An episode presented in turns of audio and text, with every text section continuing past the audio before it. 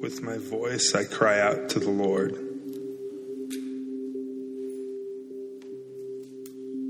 With my voice, I plead for mercy to the Lord.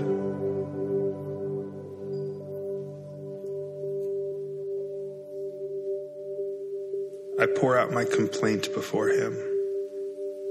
I tell my trouble before him.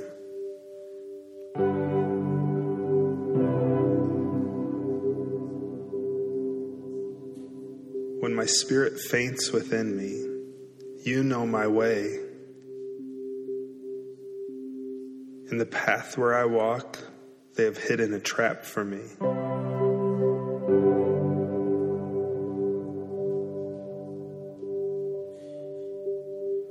Look to the right and see. There is none who takes notice of me.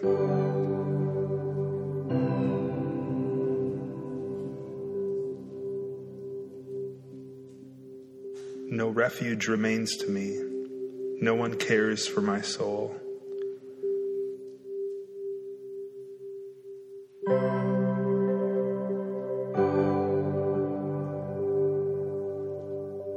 I cry to you, O Lord. I say, You are my refuge, my portion in the land of the living.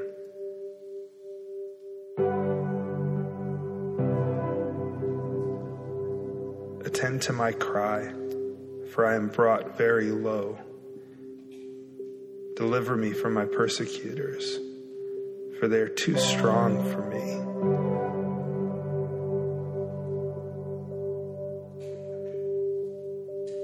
Bring me out of prison, that I may give thanks to your name.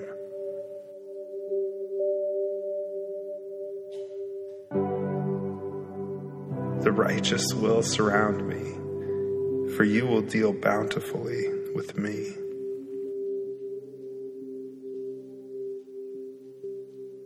Psalm 142.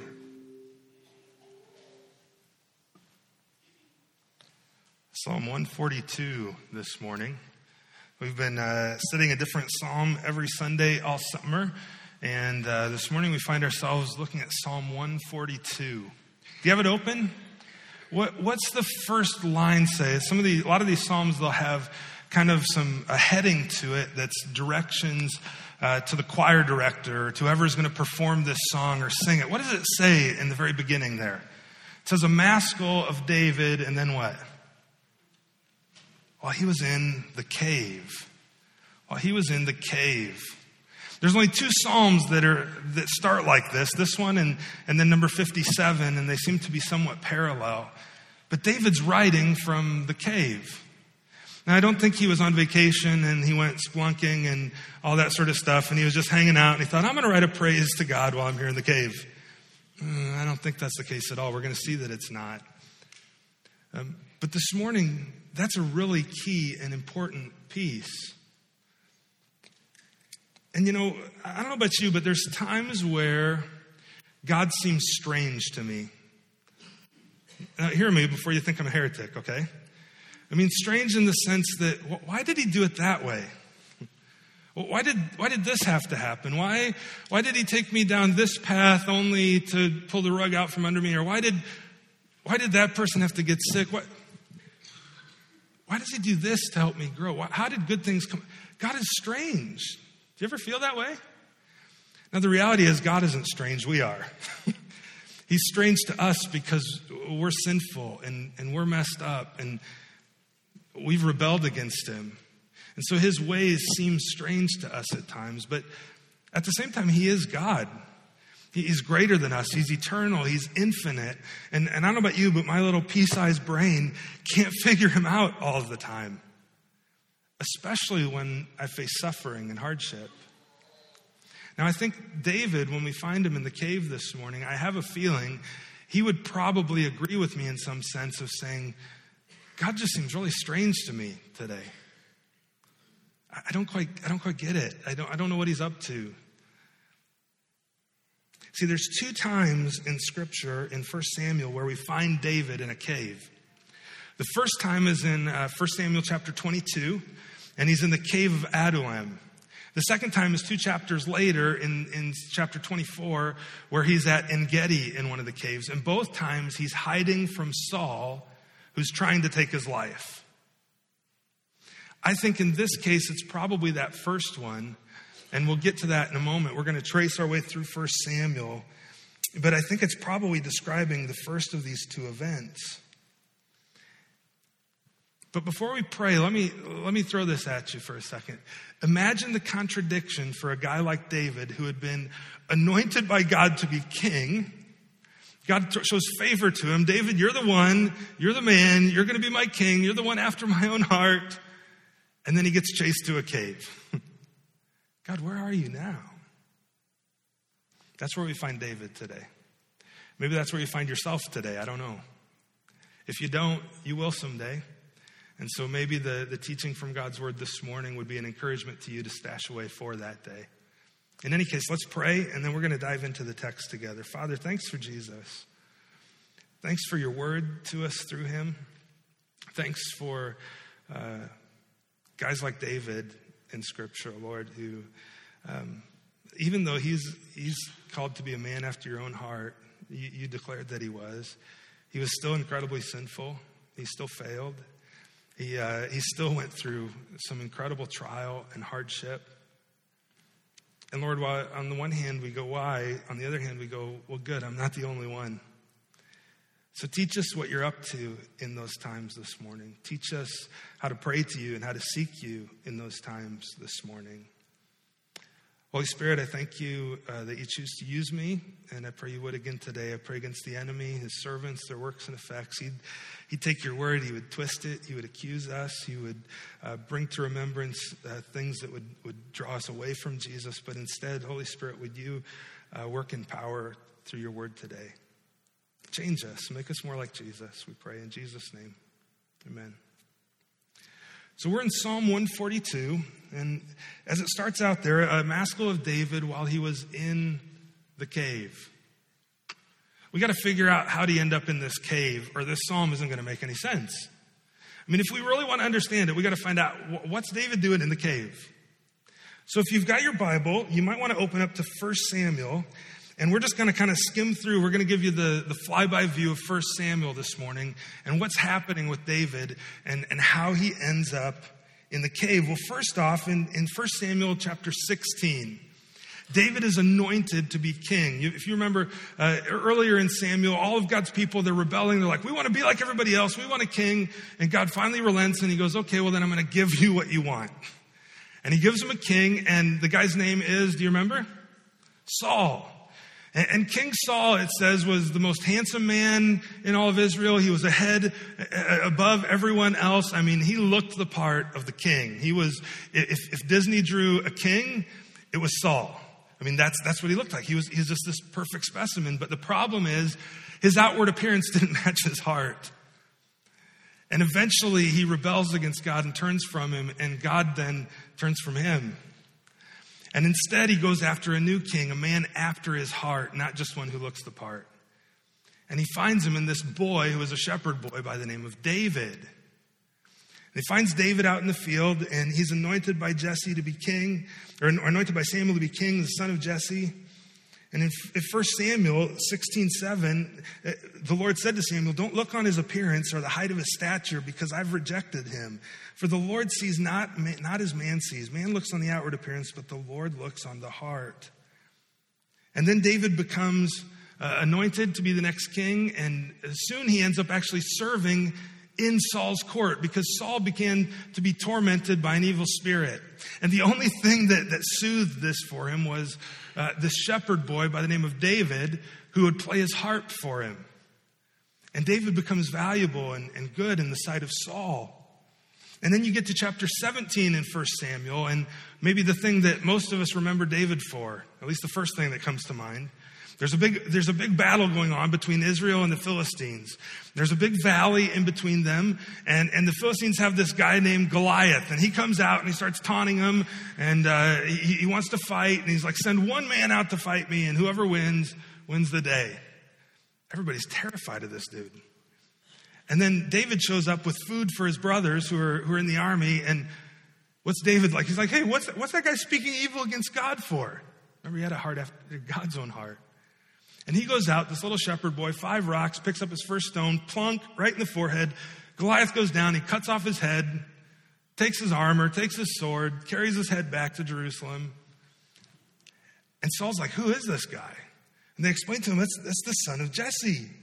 And so Saul recruits me, says, You're not going back home, David. You're staying with me from now on. And in chapter 18, Saul starts having David represent him in battle. And David starts leading people out to war. And everywhere David goes, every battle he touches, he wins. You can read about it in, in 1 Samuel, the first few verses of chapter 18. And his success endeared him to all the people. But, but Saul's a little bit crazy and he's very much insecure. And David's success starts feeding into Saul's insecurity. If you have your Bible open in chapter 18 of 1 Samuel, starting in verse 6, as they were coming home, so they're coming home from battle at one point, when David returned from striking down the Philistine, the women came out all, uh, out of all the cities of Israel singing and dancing to meet King Saul with tambourines, with songs of joy, with musical instruments. And the women sang to one another as they celebrated Saul has struck down his thousands. But the next line really bothered him because then they sang, and David is ten thousands. And Saul becomes very angry, it says in verse 8. This saying displeased him. He said, They've ascribed to David ten thousands, and me, they've only ascribed thousands. And what more can he have but the kingdom? So Saul eyed David from that day on. He was afraid of David, he was insecure. And now David was a threat to his throne. Little did he know, God had already given it to David. He eyed David from that day on. His jealousy fed his insecurity. Be on guard, by the way, against your jealousy. It'll destroy you. It'll absolutely destroy you. It did Saul. He becomes more insecure. He begins to obsessively watch David, and he even tries to kill him. And in the next six verses of chapter 18, you find out that Saul uh, has this mean streak. Something happens, and he goes after David with a spear. And twice it tells us, the text tells us, that David evaded the spear as Saul tried to pin him to the wall. David's going, ah, maybe this whole anointed thing isn't the greatest thing in the world. But verse 16 says, All of Israel and Judah loved David, for he went out and came in before them. Then you get to, to 17, verse 17 of chapter 18, and Saul uh, starts plotting again. How is he going to get rid of David? He, he's, just, he's just gone crazy.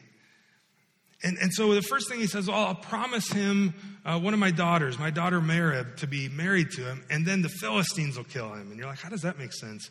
Well, it makes sense when you find out a little later that he pulled, withdrew his promise and instead gave him his younger daughter, Michal, and the, the bride price that he required of David for Michal was to kill 100 Philistines. Well, clearly, he's not going to be able to kill 100 Philistines by himself. Send him out. He's going to die, and then I'm free of this, this problem. My hands are clean, and I don't have to worry about it anymore. So David goes, okay, that's, that's a good price because Michal loved him, and I think David probably loved her. And so David goes out, and what does he do? He doesn't kill 100, he kills 200. And he comes back, and Saul starts to see the Lord is truly with David. And he gives him his daughter, Michal, but he continues to be jealous and insecure. His jealousy and his insecurity would, would doom him.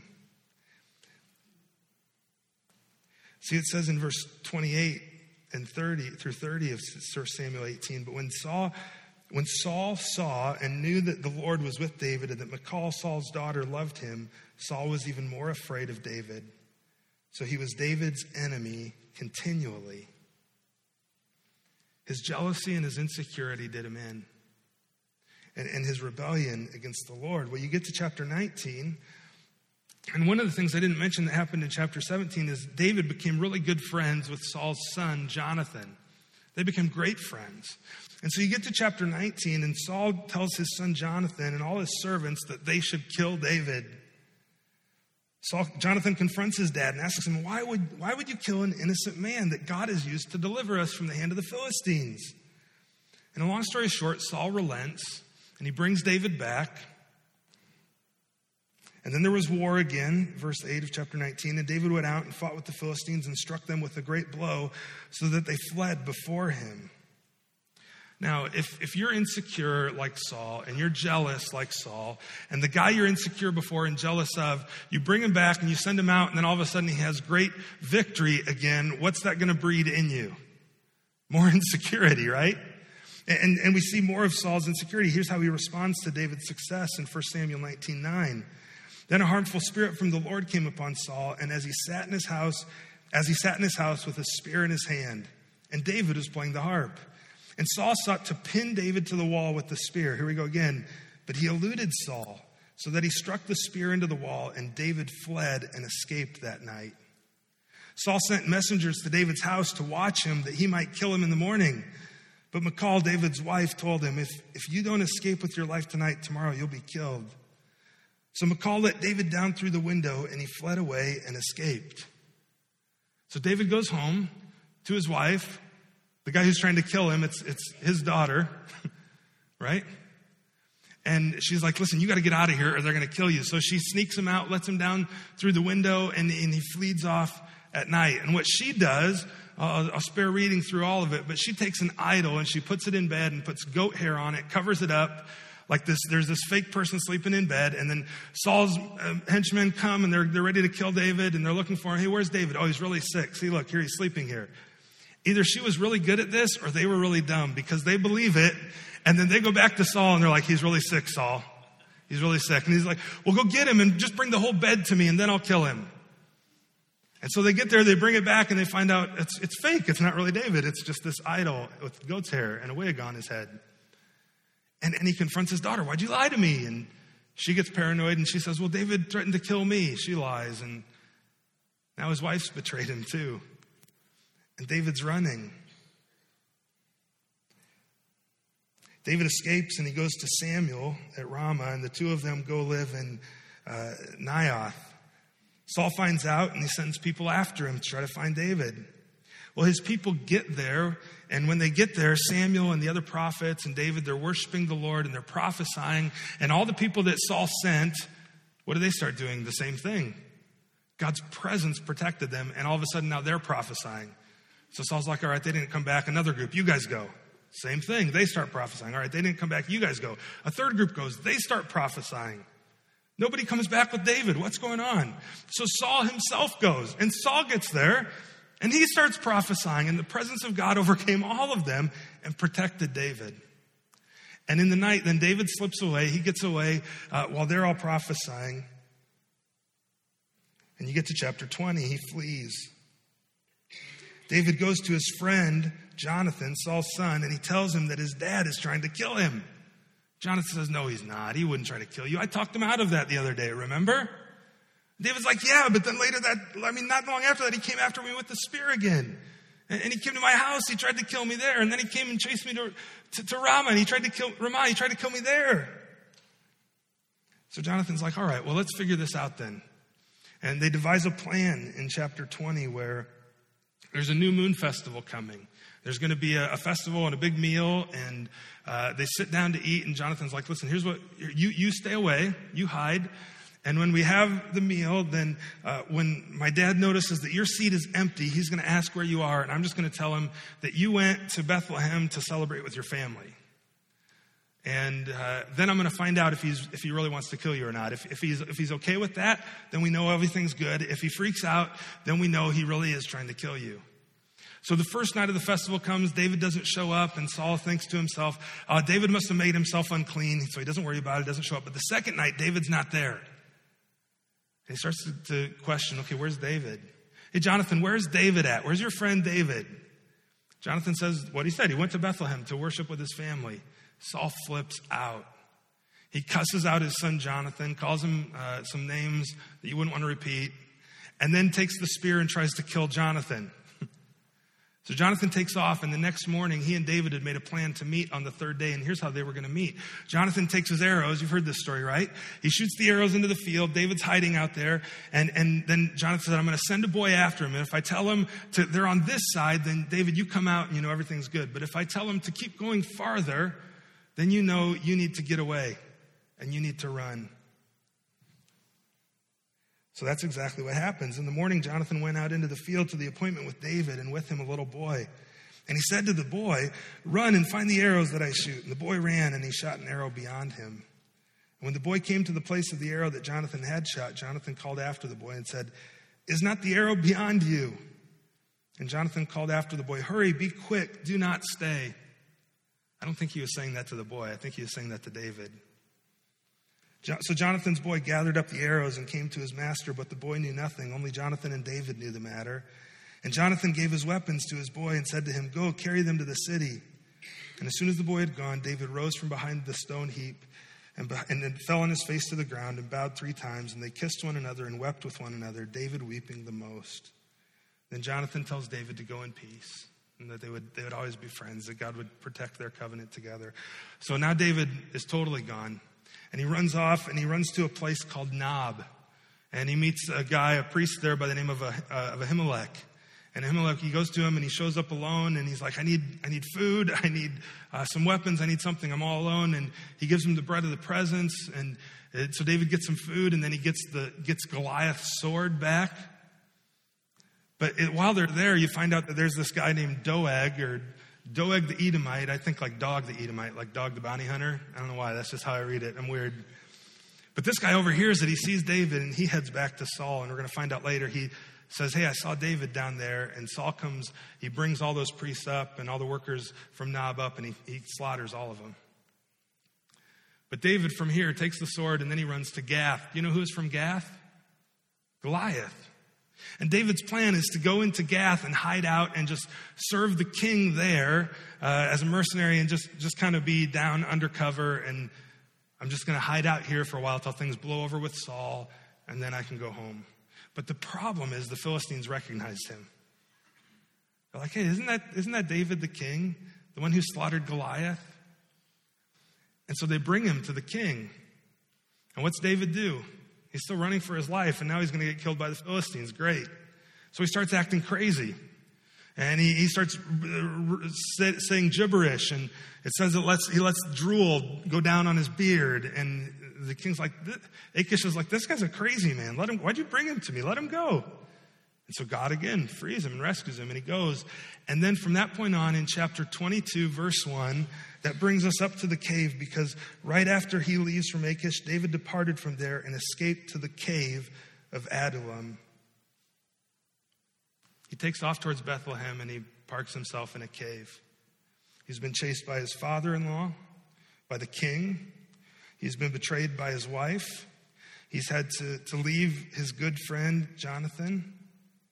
Uh, even after all that he had done, he had been anointed king, he had saved Israel. And he goes to the priest where God provides him with food, but then when he goes to Gath, he gets found out again, and again they're trying to kill him, but God rescues him, and now he, he's running for his life. Do you see this? And you're like, why do we spend all that time? You got to know that backstory to understand what's going on in David's heart as he writes this psalm. So we've established David's in the cave. And now, as we get to the actual psalm this morning, I want to offer you a couple things to think about as we go through it. Okay? It, as I said before, as we were singing, that this psalm is great. It, it's, it's just, it's, it's perfect for those who find themselves in the midst of suffering and trial, for people wondering if God cares or if He even knows where they're at right now and what's going on in their life. So, a couple things, just three things I want to bring to your attention, and then we'll dive into the psalm. Number one, one of the things we learn here is that God pays attention to your needs and He hears you no matter where you are. God pays attention to your needs and He hears you no matter where you are. Think of all the places David had been. He had been in the field as a shepherd, as a little boy, as a young boy, a young man. He is on the battlefield facing Goliath. God was with him. He, he was in uh, Saul's uh, uh, court and serving him. God was with him there. He was running from Saul. He was uh, attempted to be speared at least three times we know of by Saul. Each time God was with him. He finds himself away now, totally away from everyone he knows, alone in a cave. God hears him and he knows his needs no matter where he is. Listen, you need to know that, like David's prayers, your prayer, when you find yourself alone, no matter where you are, they, they reach God's ear. He knows and He cares. It doesn't matter if you're on land, at sea, if you're in a cave, wherever you're at, God hears and He knows. Whether you're in church or in your car or at work, laying in bed at night, He hears and He knows and He cares. So if you find if you find yourself in a desolate cave this morning, you need to know God cares. It doesn't matter where you are. He knows and he cares. The second thing I want you to keep in mind as we go through this psalm is this that God hears and answers your prayer no matter what you are experiencing. So, not just wherever you are, but whatever you're going through. God hears and answers your prayer. Do you believe that? It's true. He does.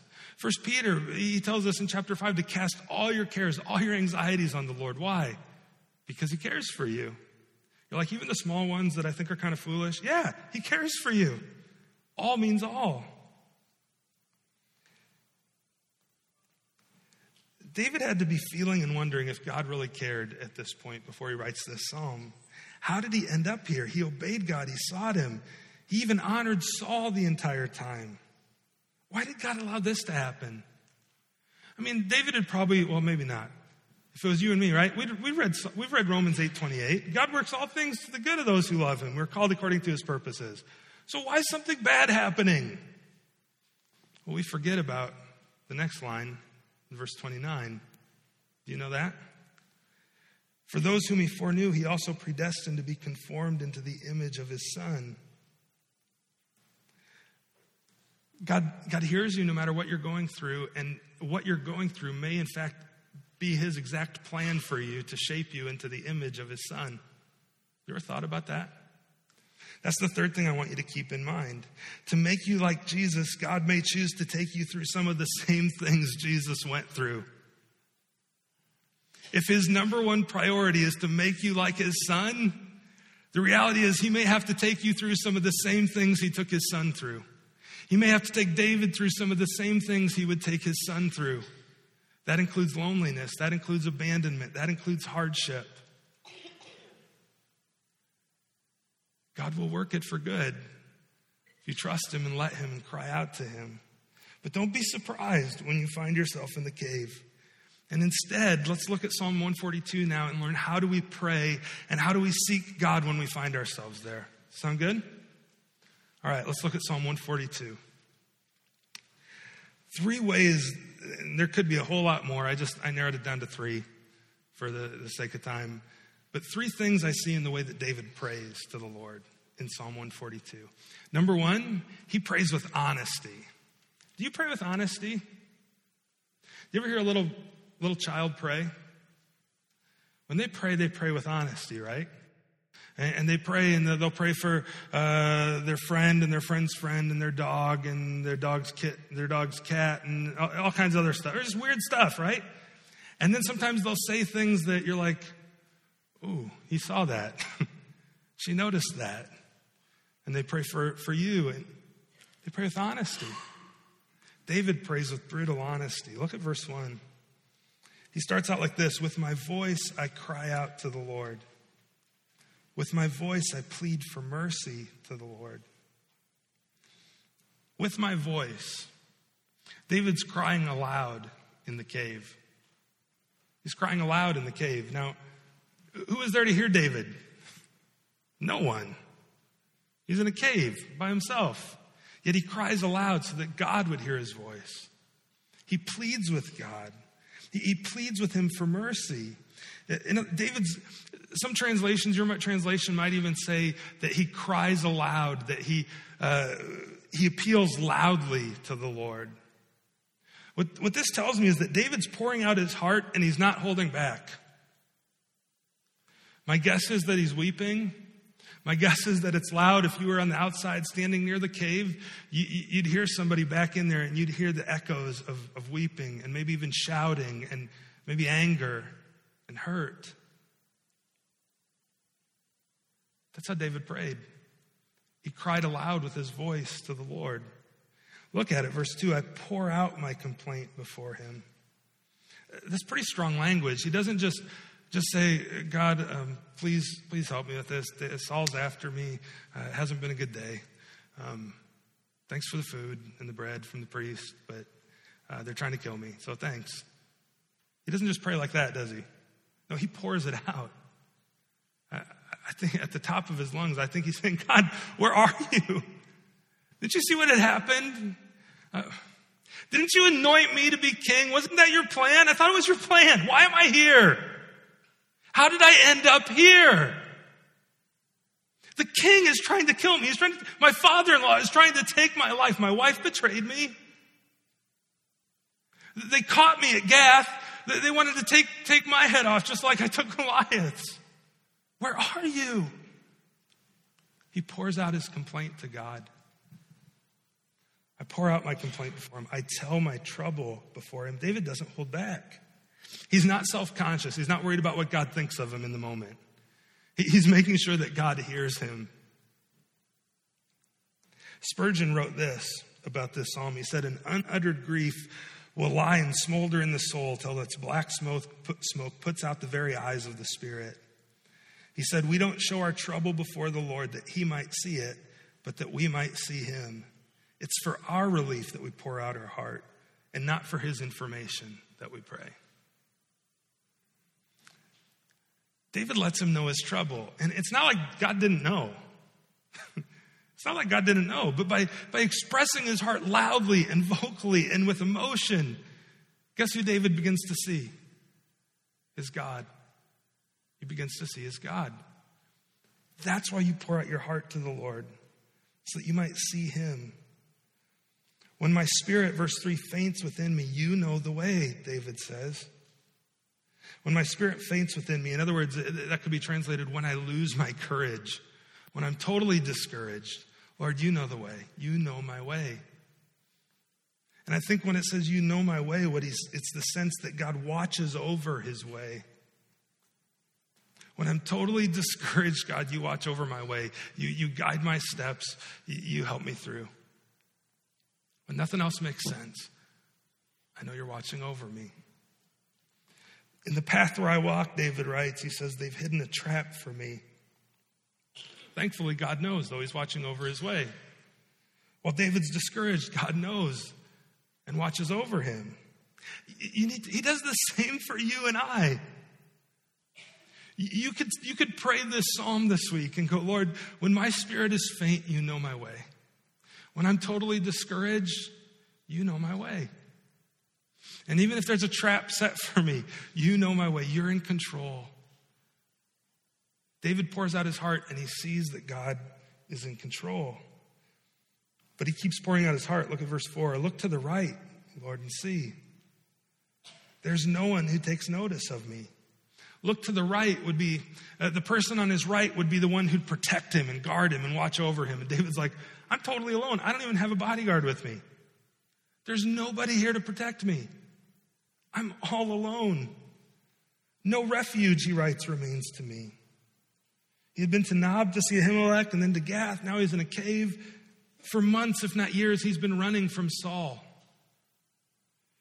Then he really gets down. He says, No one cares for my soul. No one cares. David is incredibly alone. He feels completely abandoned. There's an old B.B. King song where he, he sings, Nobody loves me but my mama. And sometimes she can be jiving too. That's David. I've got nobody, Lord. I'm all alone. I've got no one. I'm here totally by myself, completely abandoned. Are you in that spot today? You find yourself in that spot where you feel all alone. Maybe you said to yourself, nobody really cares, nobody really knows. Well, let me ask you, how did you get to that spot? David got to that spot simply by obeying the Lord. Maybe you did too. Maybe you, you obeyed the Lord and you trusted Him and you, you walked with Him and you made choices that were honoring to Jesus, and yet you still find yourself in that spot. And you can empathize with David in a, in a big way. And you're going through a trial. You're going through a trial. But maybe you've got to that spot because of choices you've made. You've made some sinful choices, you made some foolish choices, and now you find yourself suffering the consequence of those choices, and you find yourself all alone, and you say, No one cares for my soul. Well, either way, no matter how you got there, you should do like David and cry to the Lord for help. If it's a trial, if, if by following God you found yourself there, a trial is just something God allows me to go through to build my faith. That was David's case. Then I'm going to cry aloud to him and I'm going to let the Lord build my faith. But if it's a consequence, if it's something I did that caused myself to get here, then the first thing you need to do is cry aloud to the Lord and repent. Turn around. Turn back to Jesus. Now, the truth of the matter is that for most of us, it's some messy combination of the two. Where some of it's trial that I didn't really cause, and the other part, yeah, I, I totally messed up, and that's my fault. So I need to repent, and I also need to trust the Lord that He knows my way, He knows the way that I take. So pray with honesty. But then we see David not just praying with honesty, but I think praying with hope. See, after you pray with honesty, turn your eyes to Jesus and pray with hope. Look at verse 5. He says, I cry to you, O Lord. And I say this I say, You are my refuge, my portion in the land of the living. Now, David had just said, I'm totally alone. I've got nothing. Uh, nobody loves me. I'm, I'm, but now suddenly he, he starts praying with hope. Because after pouring out his heart, he sees who God truly is and he says, Lord, you are my refuge. You're my only hope. You're all that I have in the land of the living. You're my portion. The land of the living just means in this life. You're the only thing I have. And in this life, God is all that David had. In the cave, he's all that David had. Attend to my cry, David says, for I'm brought, I'm brought very low. Deliver me from my persecutors, for they're too strong for me. David's saying that he's in desperate, desperate need. He has hope that God can deliver him, that God is stronger than his persecutors. Do you have that hope? Do you pray with hope? Hope isn't wishy washy. Hope isn't like, oh, I really wish God would fix this. No, hope is a confident assurance of things that you don't yet see. That's what it is. And so when I pray with hope, even if I don't I don't get the situation, I don't get it. I look at who God is and I say, but I know that to be true. So I'm putting my hope and I'm fixing my aim on Him. Amen? That's praying with hope. In Psalm 22, um, Psalm 22 is a messianic psalm, and you see uh, David in that psalm as well, but all of it parallels. You see Jesus quoting a lot of it uh, on the cross and in other places. And it begins like this, and I think we see an example of, of exactly what this is praying with hope. In Psalm 22, he says, My God, my God, why have you forsaken me? Why are you so far from saving me from the words of my groaning? Oh my God, I cry by day, but you don't answer, and by night, but I find no rest. And then look what he does in verse 3. He says, Yet you are holy, enthroned on the praises of Israel. When you find yourself in a cave, you know, you know how you pray with hope? You quit looking at the cave and you start looking at Jesus. Right? A number of years ago, I preached this sermon called, called When God Throws a Curveball. Kind of that was the big idea. You ever play baseball growing up? Maybe you didn't, but let me explain to you how curveballs work. when I was a kid in, in my town, is a small town like Milford or Syracuse, and uh, you played baseball, and there was there was t-ball, and then there was pee-wees, and then there was minor leagues and major leagues, and you got into high school and all that good stuff. Well, right around minors, about fourth grade, fifth grade, uh, kids started throwing curveballs. And if you had never seen a curveball before, when you're standing at the plate and the ball's coming in and it's coming right at your face, what are you going to do? You're going to duck and get out of the way. The problem is it's a curveball. You know what happens right as you duck out this way? The ball curves in this way right over the plate. And you're falling on the ground and everybody's laughing and the ump goes strike one. What you learn to do is you start to see the spin on the ball, and you can see from the seams it's spinning and it's, it's going to curve in. So, you know what the, every, every, good coach will tell you to do? Uh, don't bail, hold tight, hang in there, wait for it to break because you know that's what's going to happen. It doesn't look like it right now, but I'm telling you that ball is going to turn and it's going to come across the plate, and then you're going to knock it out of the park. But you got to stay in there. You cannot bail. You have to believe what you know to be true, even if it doesn't look like it in the moment. That's praying with hope.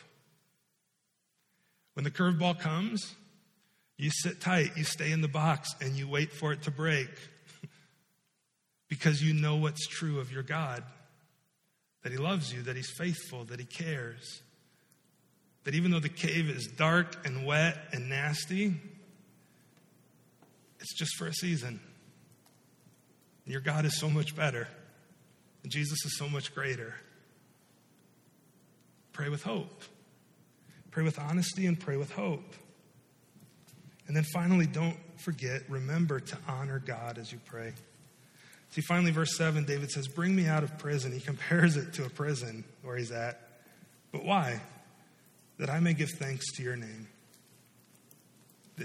Somehow, David, in pouring out his heart and all of his troubles, his focus was changed to look at Jesus, to look at the Lord, and to say, Bring me out of here, but not just for my good, but for your good, that I can praise your name. The righteous will surround me. He, he's remembering what he knows to be true. For you will deal bountifully with me.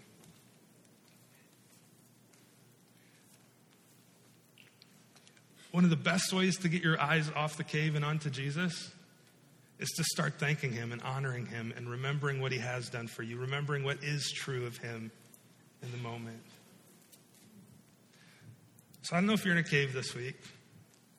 David was a couple times. If you are, remember God hears you, whatever you're going through, wherever you're at, and that He may be taking you through this to make you more like Jesus. And then call out to Him, pray with honesty, lay it out. Listen, God can take it. He already knows. He already knows. But lay it out. Don't let it fester in your own heart and become bitter.